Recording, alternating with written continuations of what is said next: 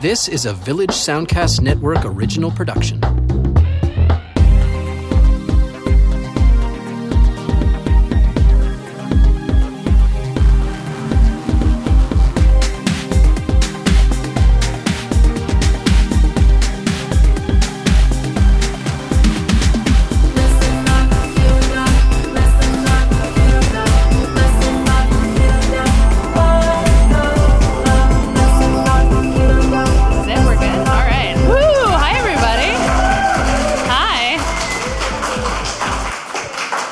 Welcome to the first ever live recording of Less Than Live, which should in fact just be live, I guess, not less than. So we're here at Topatacon 2015, the year in which we are living, and how exciting. Welcome, welcome. Thank you so much for coming.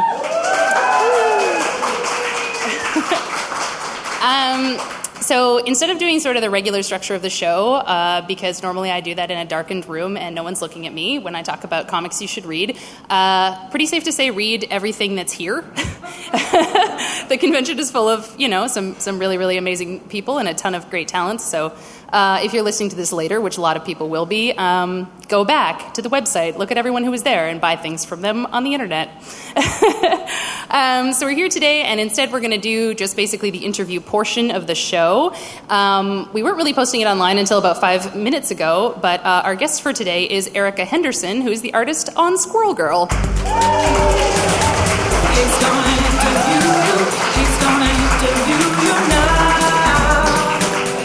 Hi, look at that, they love you. So Erica's here, it was her idea too, which is incredible. Yeah, I mean, I saw you had like special surprise guests, and I was like, hey, do you have anybody for this? No, I did not. Well, the hard part is that the structure of Less Than Live is that I'm always talking to my friends, and this show is like all of my friends. So I went through the list and was like, I've talked to almost all of the people. So as we were preparing, then Erica was like, hey, and here we are. It's true. I was here before, but with Ryan, so... Yes. Now we don't have that guy in the way. I know. What a jerk. Ryan North. He's terrible. Literally the worst. Who's not here, but he is also the writer of New York Times best-selling Squirrel Girl. True. And pretty exciting. Fun fact, the first time I ever saw Ryan was in this building, but he did not see me. Whoa. It's okay. I've seen Ryan many times. He's wonderful. I know I'm really going back on my story with that one. Terrible, also a great guy. So it has been an interesting trip, and I want to start this podcast with a true horror story before we really get into it in terms of Squirrel Girl and friendship and fun times.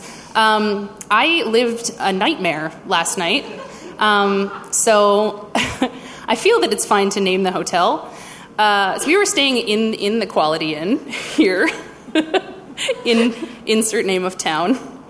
Or which, a quality... I've already said it's too late. So the hotel we were in last night turns out to be completely infested with spiders.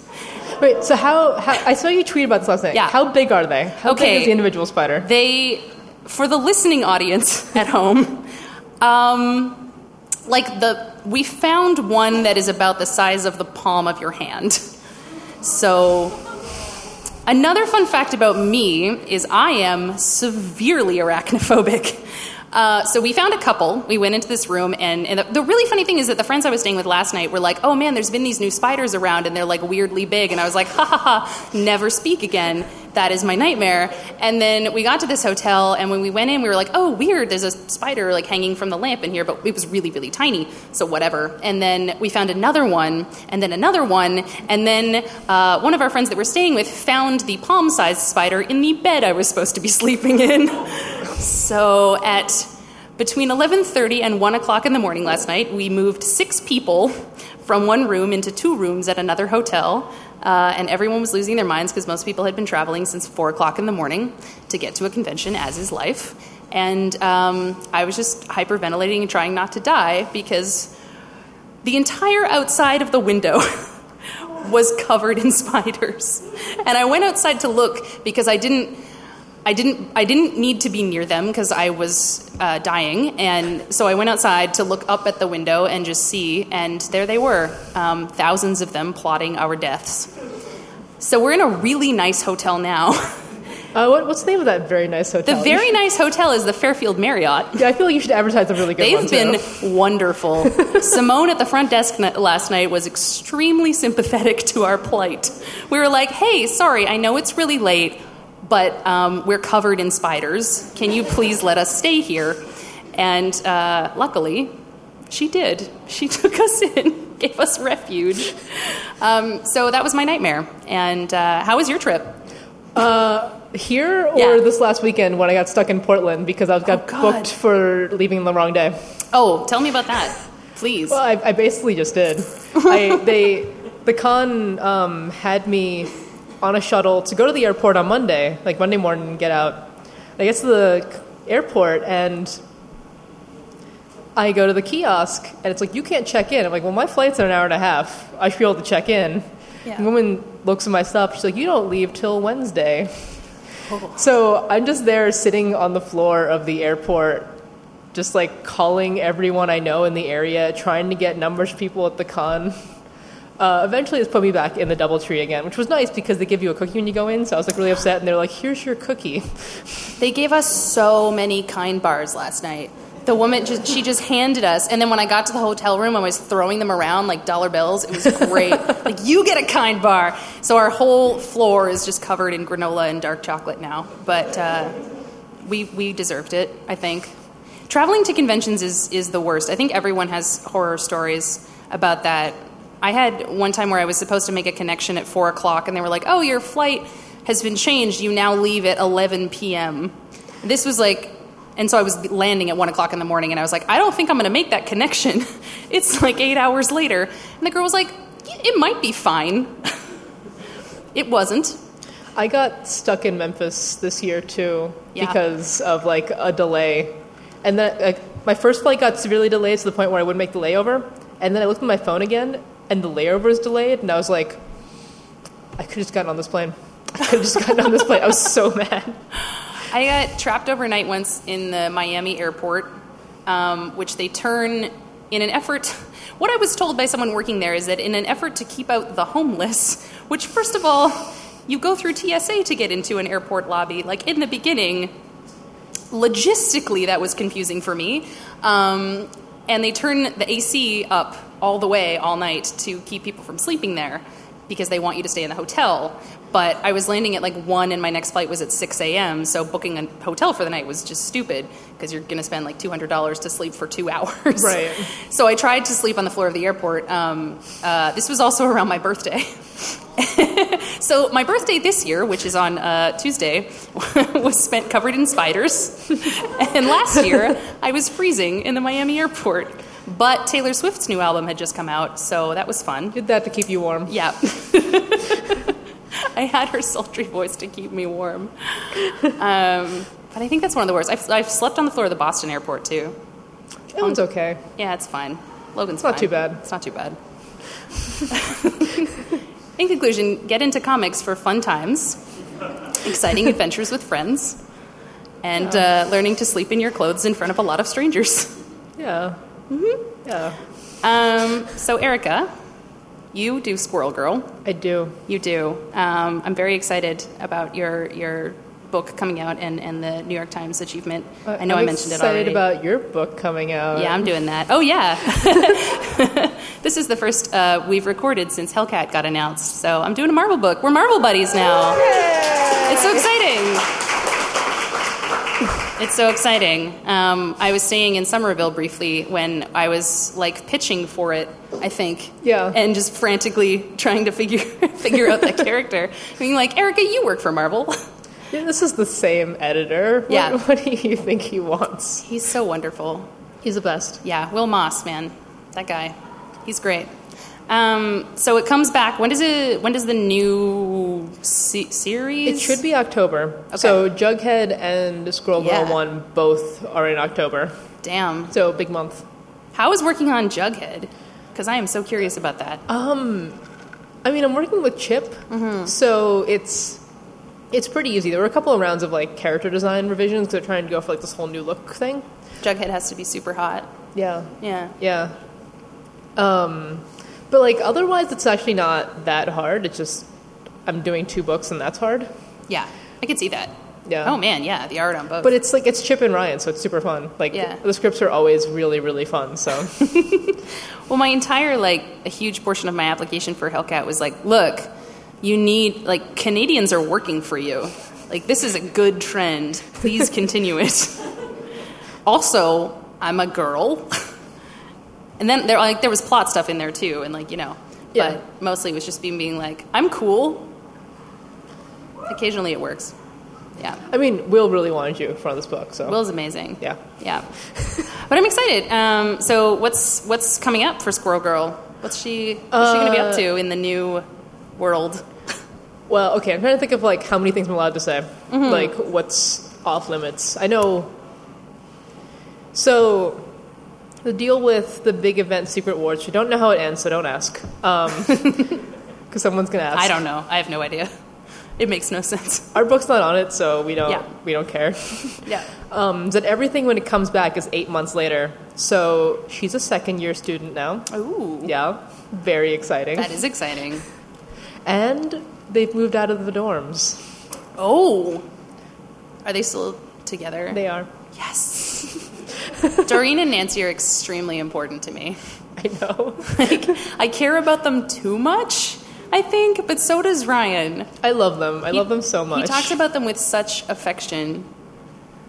It's just, it's so wonderful. Ryan, it's such a character. I'm so excited for the fact that you haven't met him yet. Although I haven't met Brittany yet, who's doing the Hellcat art. Oh, she's super nice. Yeah, she seems like she must be. She has the best, like, anime GIF response skill.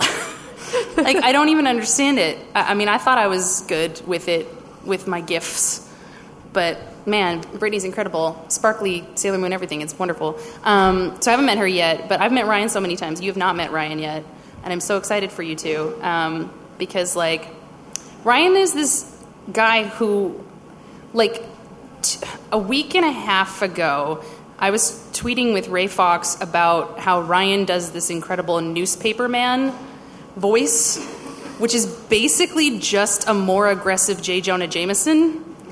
But it's an original character, according to him, even though his number one request is to get pictures of Spider-Man. I feel like he's amazing because he got himself stuck in a hole and made national news by tweeting about it. Like, I can't even believe that happened. I mean, I'm always on Twitter, and I came in at the tail end of that. And then just, like, watching over the next 3 days... As it was, you know, at first it was on, like, Gawker or, like, small... Yeah, so I mean, not that Gawker is small, but, like, internet, you know. Like, if Gawker's following Ryan North, like, that's not weird. Yeah. But then, like... It was on the CBC. Yeah. Like, it was on, like, national news. It was huge. It was everywhere in Canada. But everywhere. I like that you could tell who was writing about it, because it was, like... If it was, like, Gawker or something, they'd say Ryan North. Or if it was, like, just some Canadian news site, I'd be like...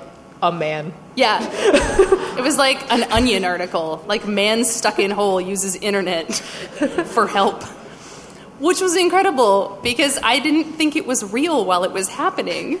I was like, this is just a thing. This is just like a weird thing Ryan is doing. But no, he was well and truly stuck. I talked to him about it afterwards and he was like, it was upsetting. It was cold and rainy. My dog couldn't get out of the hole.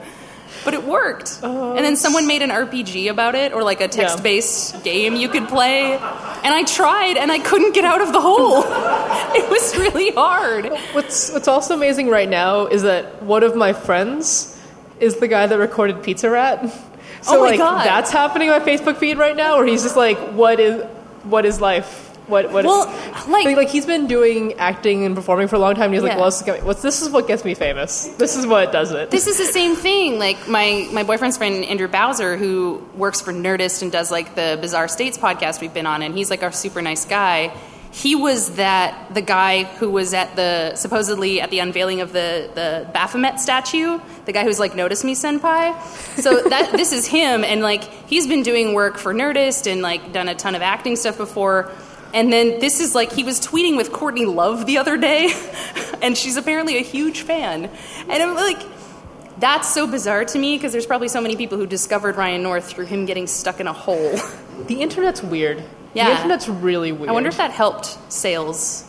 Like, I want to know more about this man's thought process and adventures. But no, so the end of that story is that he... So we were tweeting about that, and then at, 10 o'clock at night, I'm working in my house, as you do, and I get a call, and it's just Ryan doing the newspaper man voice. I haven't heard from him in, a month and a half, and he just calls me up and starts doing it, and he's like, I heard you wanted to hear from the newspaper man, huh? And he does it for 25 minutes and then hangs up. Okay, the next time he's, landing a script and be like, Ryan, what were you doing? What were you doing that wasn't writing a script?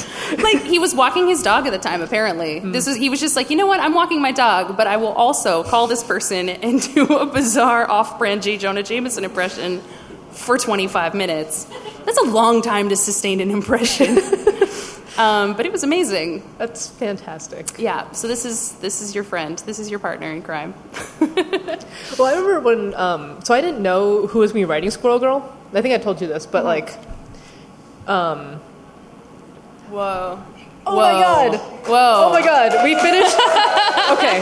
For those of you not in the audience, we finished our alcoholic drinks... And a magical fairy appeared and sprinkled pixie dust, and new drinks appeared. It's incredible. This is what the comics lifestyle, outside of the spiders.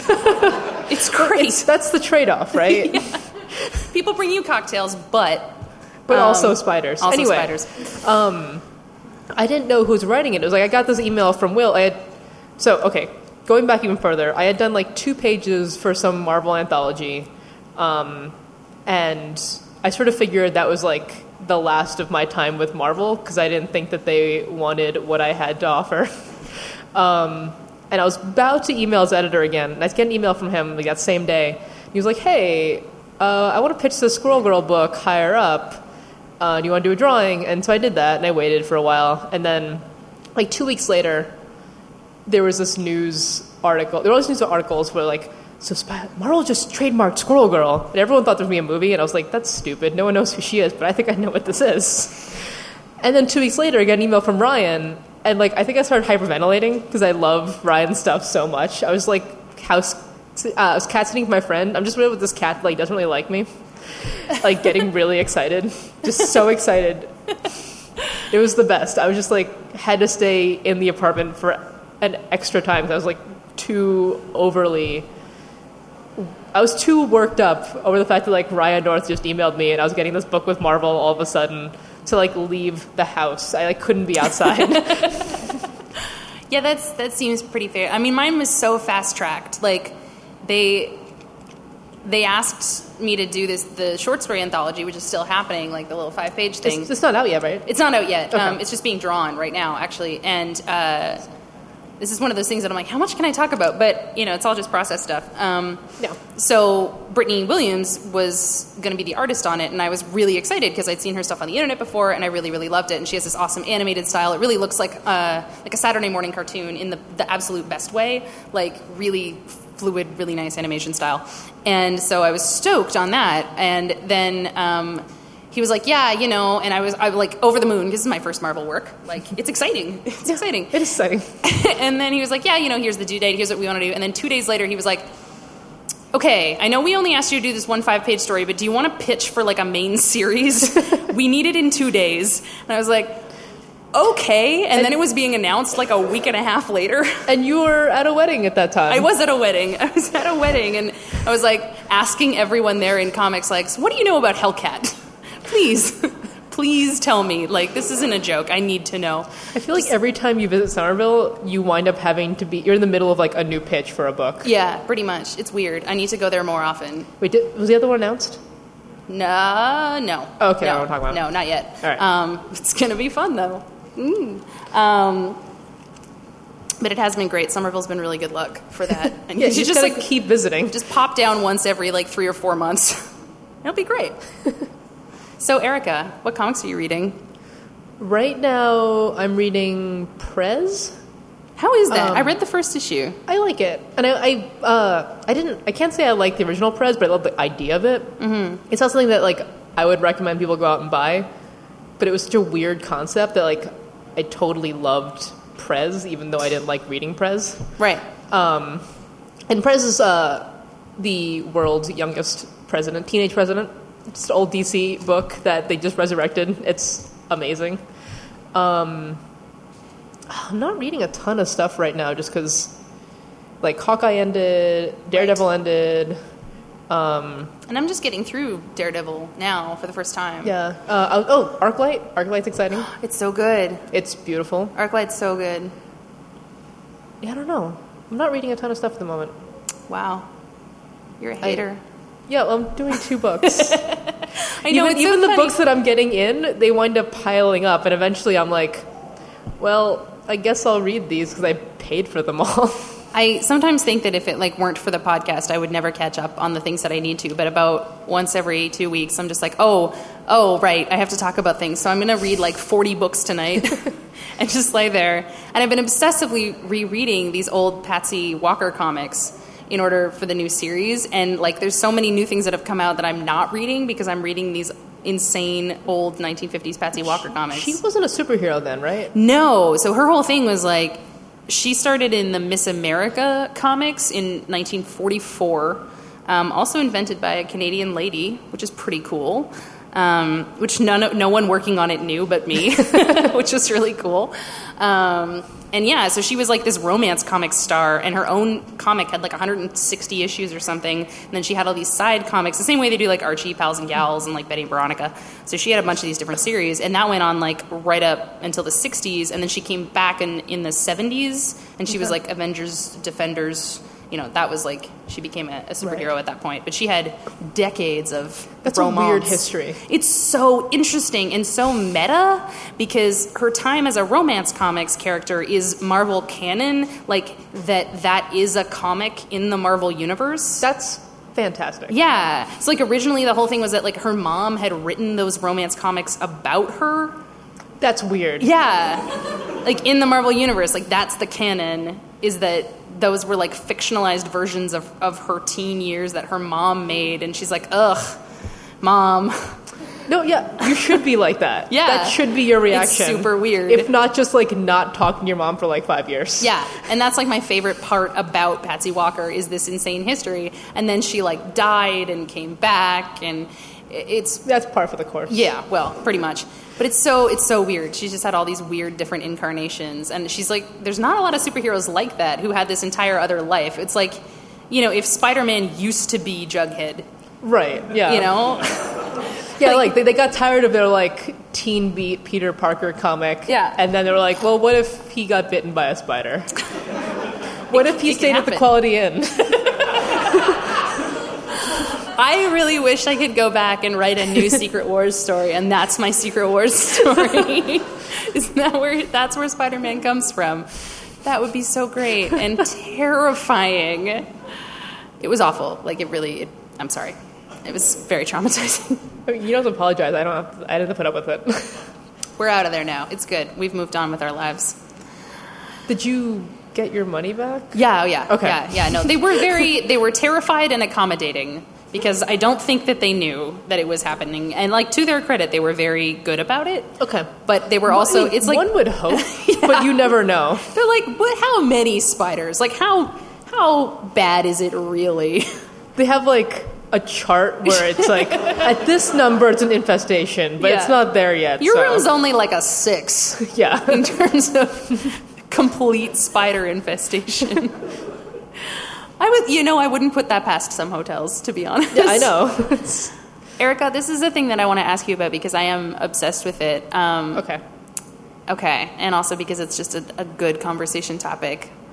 Are you following this saga of Chris Sebela's I Live in a Clown Motel Kickstarter? I was just hanging out with him in Portland. Okay. We got pizza. I am more obsessed with this project than I have been with any comic announcement. We should explain. Yeah, okay, so Christopher Sebela, who's a writer, and it writes a lot of comics. High Crimes, I think, was the most recent larger project. Was that? Yeah, and also he did Big Trouble in Little China and just tons of stuff. Yeah, so he's great.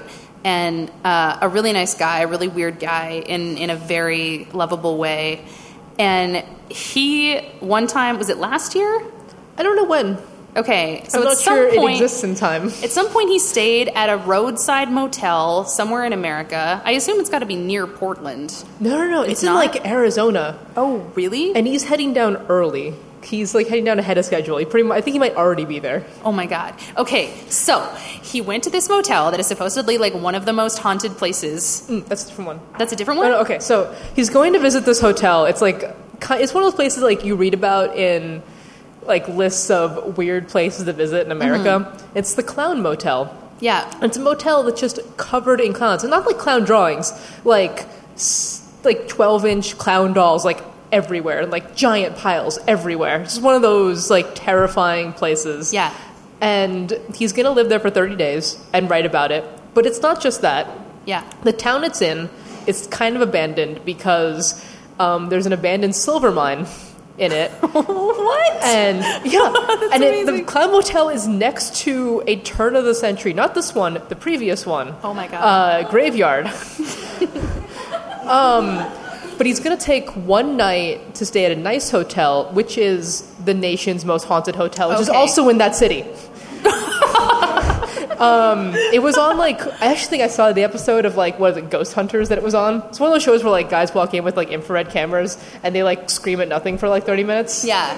And they have, like, the meter and it, like, clicks two times and everybody freaks out. And yeah, and they're all, like, freaking out and there's, like, nothing going on. Yeah.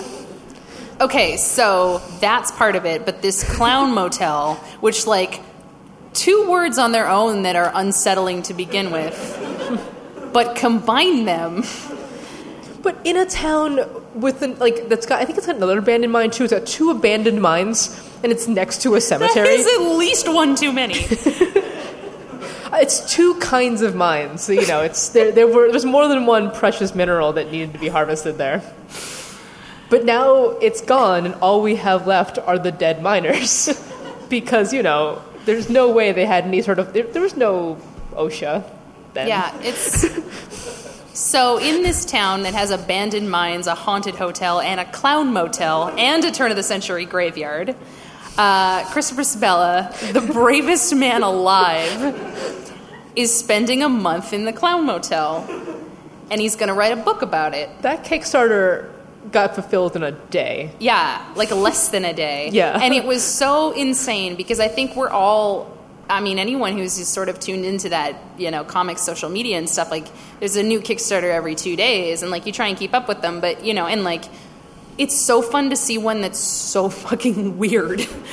Like, you know, it's great, all the ones that are, like, really important and really interesting and really, you know, but this was just like, okay, I'll throw $15 at this. It's hard not to. Yeah, so the greatest things about it, like, so there was the different tiers, and the number, the $1 or up, so any amount tier of the Kickstarter, was he will whisper your name in the Clown Motel. For $5 or more, you can choose between whether he whispers your name in the Clown Motel or the graveyard.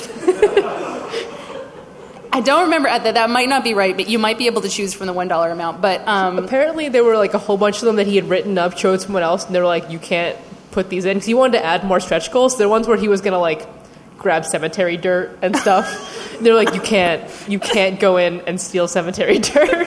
But there's things, okay, so he'll whisper your name in the graveyard. The greatest thing about it is that in the end of this story, my boyfriend and I both backed the Kickstarter and are asking to have each other's names whispered.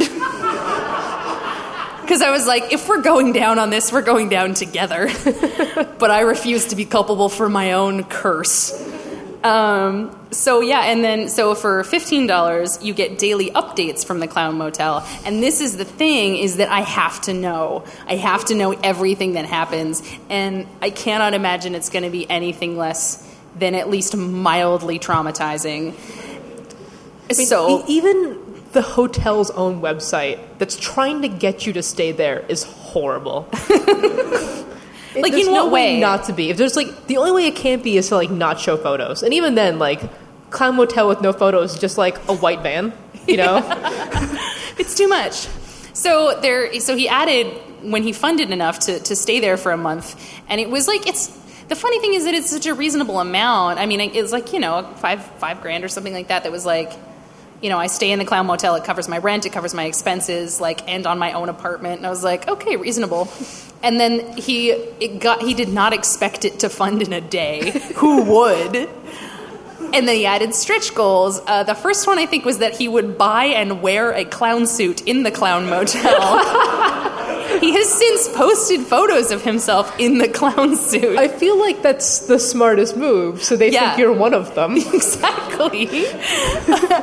Then he recently crossed the tier that was that they would do a seance in the Clown Motel. Oh, I forgot about this. And this is the thing. And there was one of the amounts that you could pay for, and he tweeted about this, so it's public information, that you could pay a certain amount to come and visit or stay with him in the Clown Motel, and Matt Fraction bought one. Yes.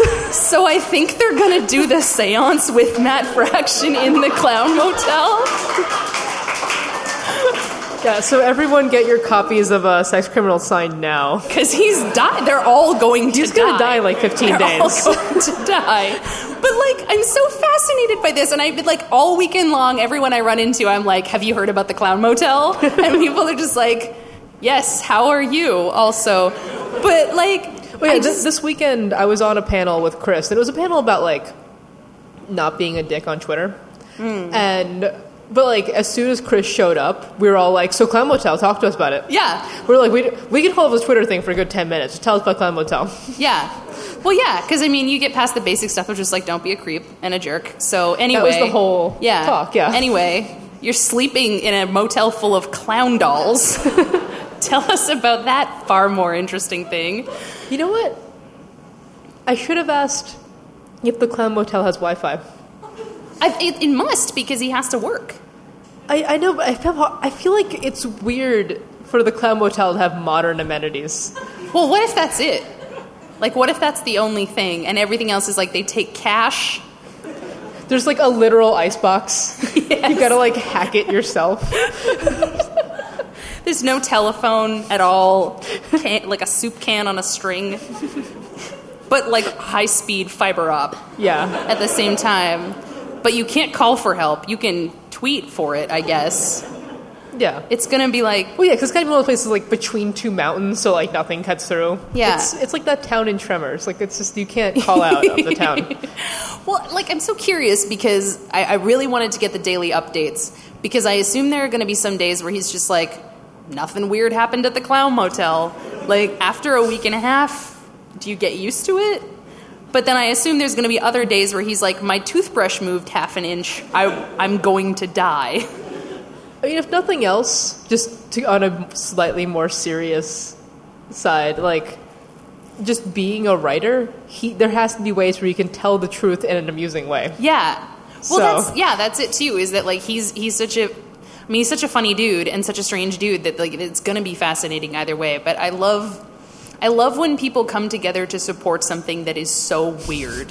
And I think, like, it is the ultimate example of what I love about crowdfunding, because I love that you are able to make, like, cool books like Smut Peddler and stuff like that you couldn't make without crowdfunding because nobody wants to back a book about lady porn. And that's awesome that Kickstarter can do that, and books about queer superheroes and stuff. Like, amazing. But also that you can use it for something as fucked up as...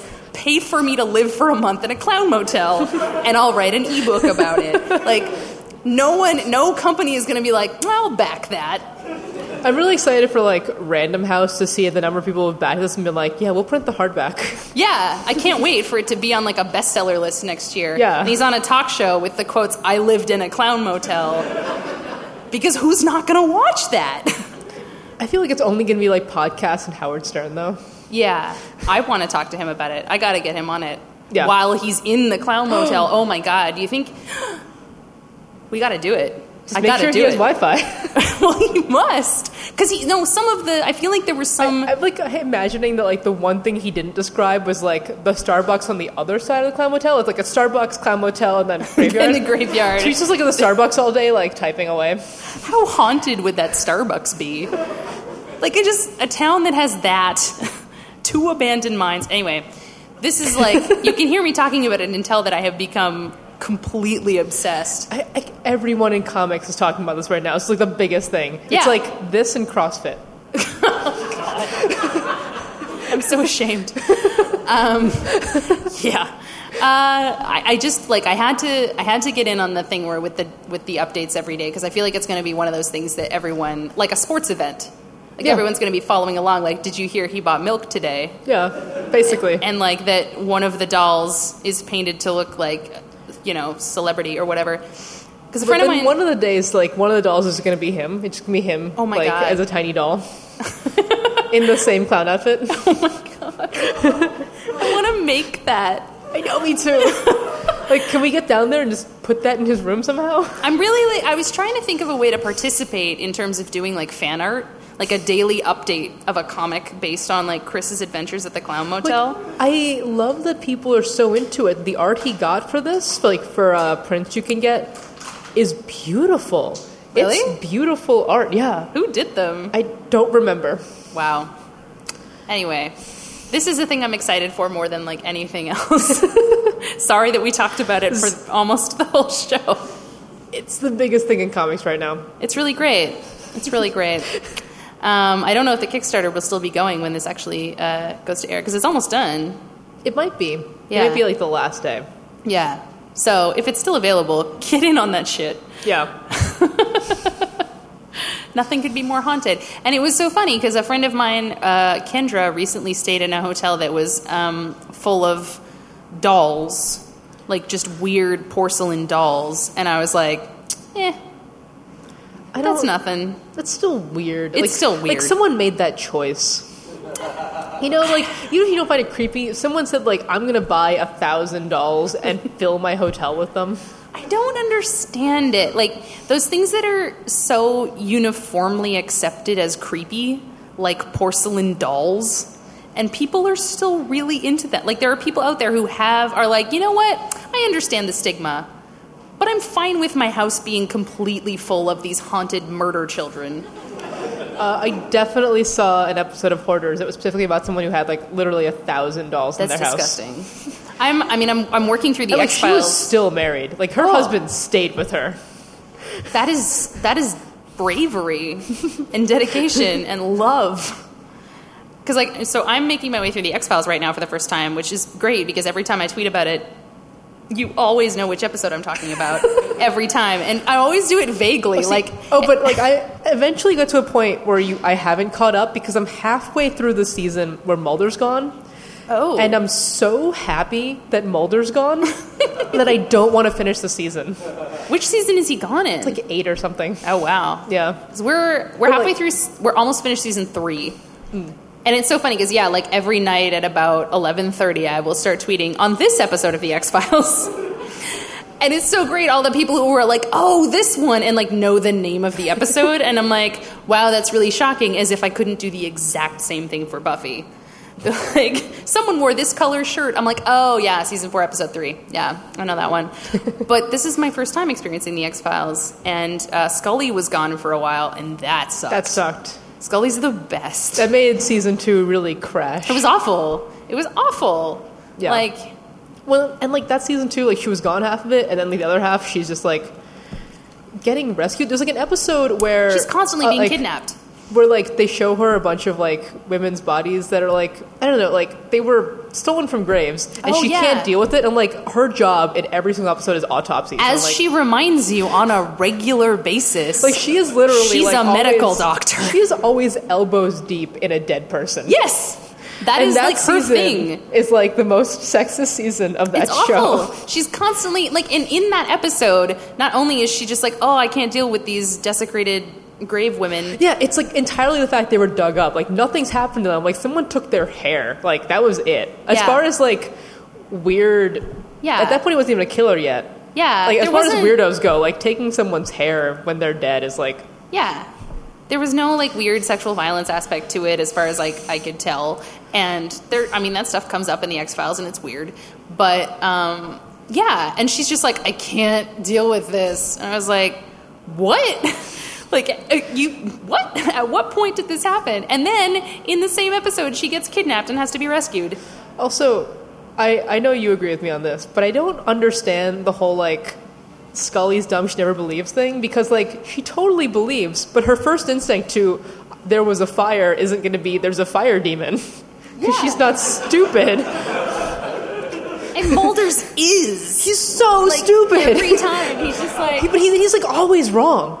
Oh, he's always makes some dumb conclusion, and it's always something else. There was, a set of GIFs on Tumblr. I'm really sorry for anyone who's listening who believes that the word is pronounced GIF, but you're fucking wrong.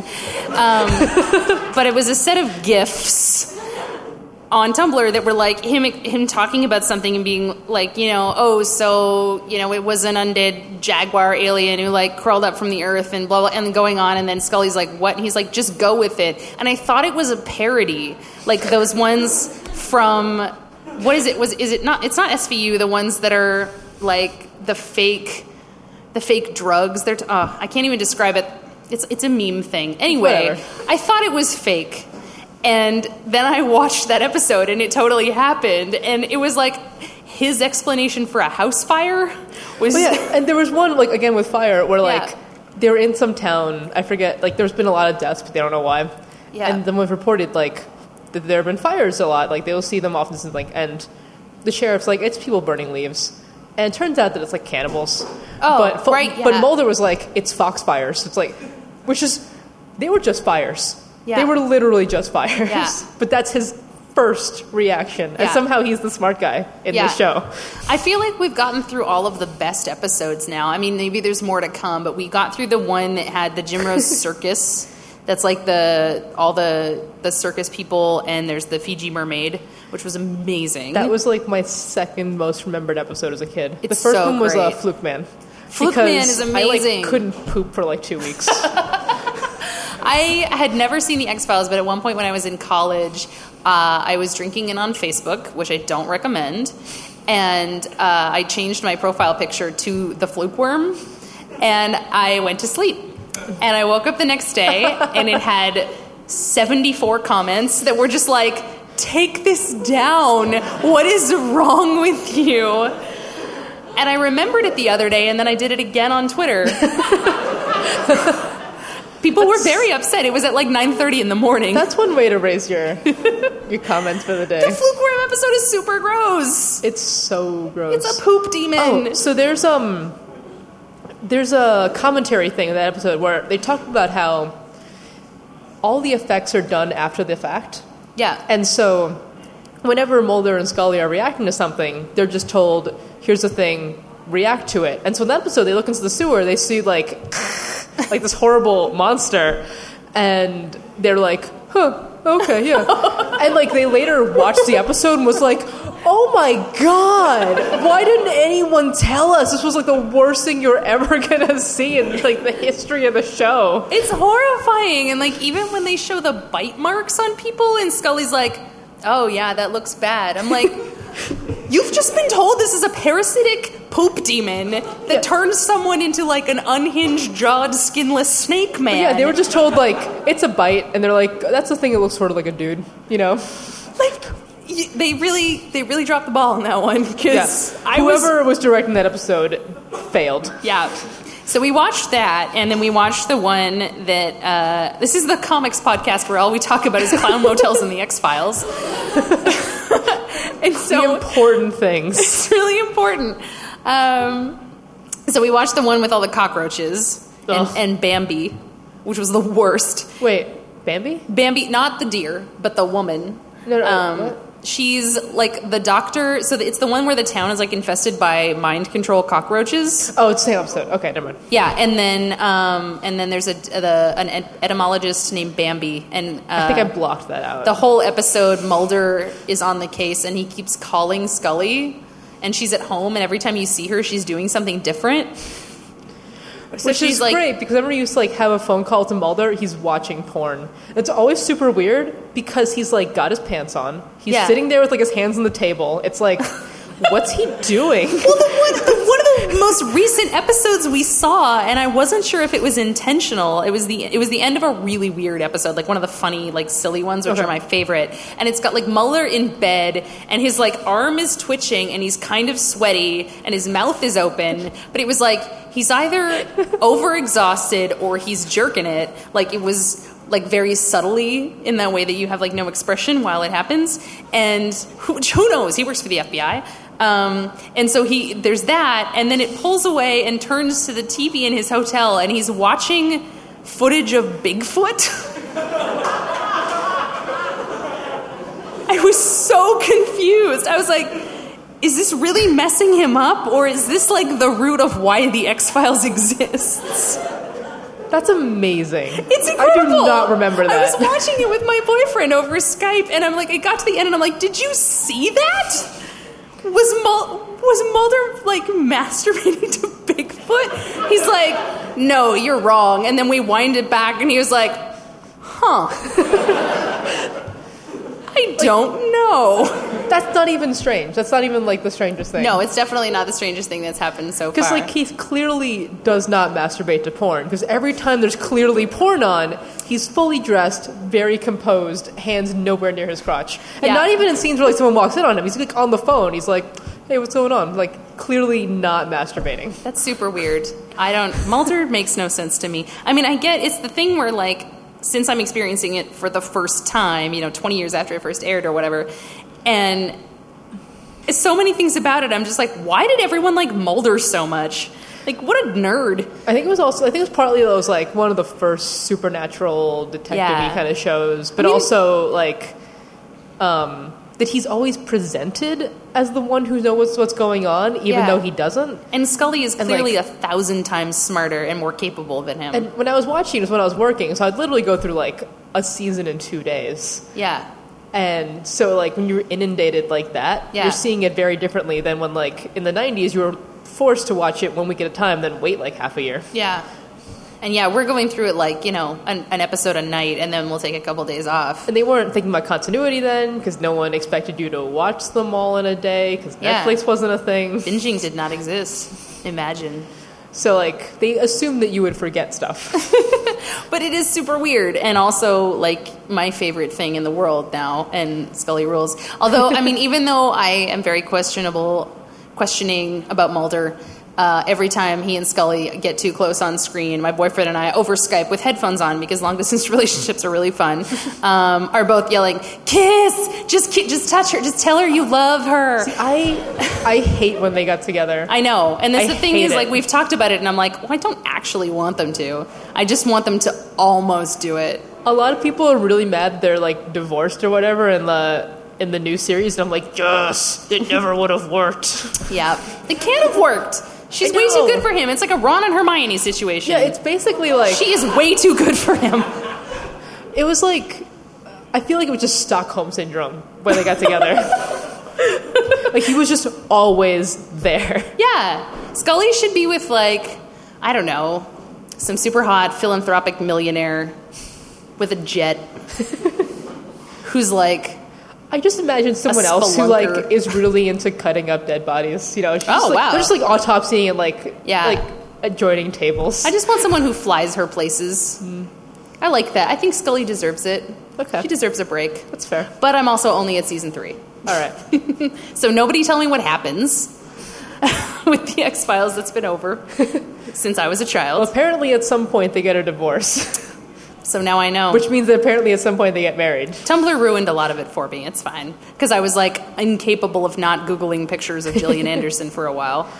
Because I came to that late in life. Although most people have already gone through that phase. Although Gillian Anderson, who knew? Everyone, you've apparently seen her on Hannibal, right? I can't watch Hannibal because it's too gross. Oh, really? And I want to so badly. A lot of people said it was, like, too intense for them. But it didn't bother me because, like, all the killing is so artsy-fartsy that I was like...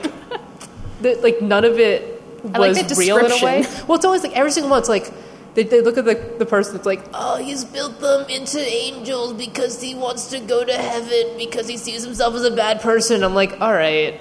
Like, is every single killer in Baltimore someone who makes, like, avant-garde statues out of dead people? This is the thing, is that, like, the absolute... oversaturation of extremely, like, misunderstood genius artistic serial killers in this 120-kilometer radius, sorry, mile, I'm in America, mile radius is insane to me. It's like on CSI where you're like, man, there are a lot of serial killers in this zip code. At least with Hannibal, the entire show is so artsy that you don't mind it. Like, it's all part of this, like, fake reality that you know is totally made up, but whatever, it's just how it works. But CSI tries to be real, and you're just like, just stop. Please just shut up. It's insane. We come towards the end of our time now, Erica. Uh-oh. We should talk about comics. It's too late. It's too late. The boat has sailed. Ship, boat, thing on water is gone. I heard Chip just there. Chip. The Chip has sailed. I wish he would. Like, have a boat that's called that. Are you familiar with Chris Schweizer? No. Going back into comics. He does a lot of historic comics. He does this book, Krogan Adventures, which is always about, like, I think someone's ancestors. Yeah. He's just into all that stuff. And, like, for a period this summer, he was just on a boat. He's already, like, one of those guys that just lives in a different time period. Yeah. But he's so invested in it, and it's not at all, like, a thing that he talks about that you're totally go along with it. He was just on a boat, and he grew his giant beard. He was just Bluto from Popeye. Wow. It was amazing. Did he work while he was doing it, or was this, like... He was just on a boat. He was just on a boat. Just hanging on a boat. Yeah. He, like... What? Occasionally showed Miyazaki movies on it. I love that. Yeah. I love that so much. He's the best.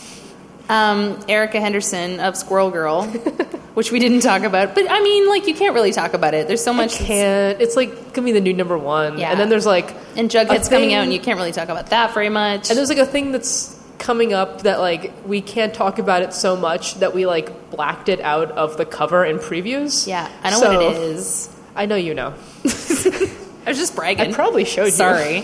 I don't know if I did. Yeah, we have that weird Marvel thing where we can actually tell each other stuff. It's really exciting. Yeah. That was also bragging. Sorry. So since you can't talk about anything you're working on, where are you going to be? You're going to New York Comic Con? I am. We New York Comic Con in, 2 weeks. That's fun. Yeah, it'll be great. But I'm so freaked out. It's so soon. And then after that, I'll sort of be at MICE. Ryan North is a guest at MICE, Massachusetts Independent Comics Expo, which I will be hanging around at because I've never talked to Ryan in person before. I saw him once in this building.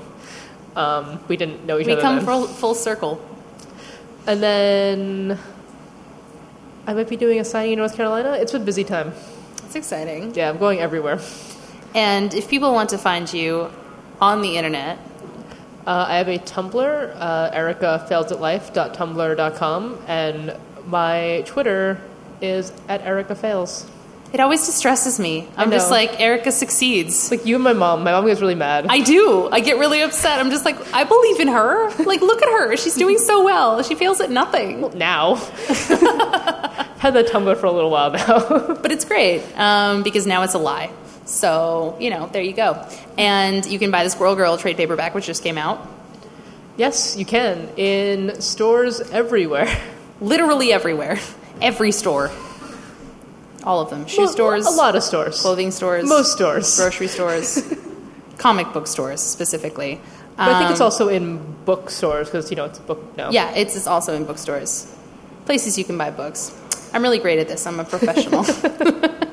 We were also, like, 2 drinks in now with no food, so... Yeah. We're doing great. Nobody's eaten. Nobody eats at comic book shows.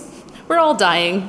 It's great. I'm glad you were all here for the last day of our lives. So RIP. Go get fries right now. Yes, we are. Okay. Thank you so much, Erica. Thank you, everybody.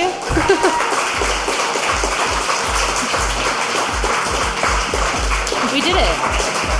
We did it. Less than live. All right, play us out.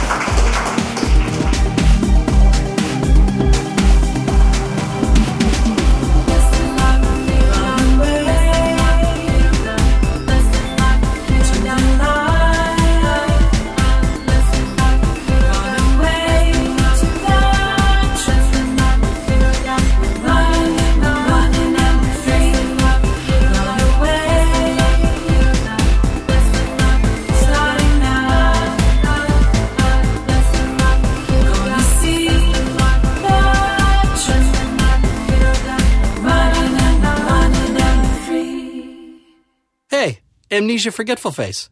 This was a Village Soundcast Network original production.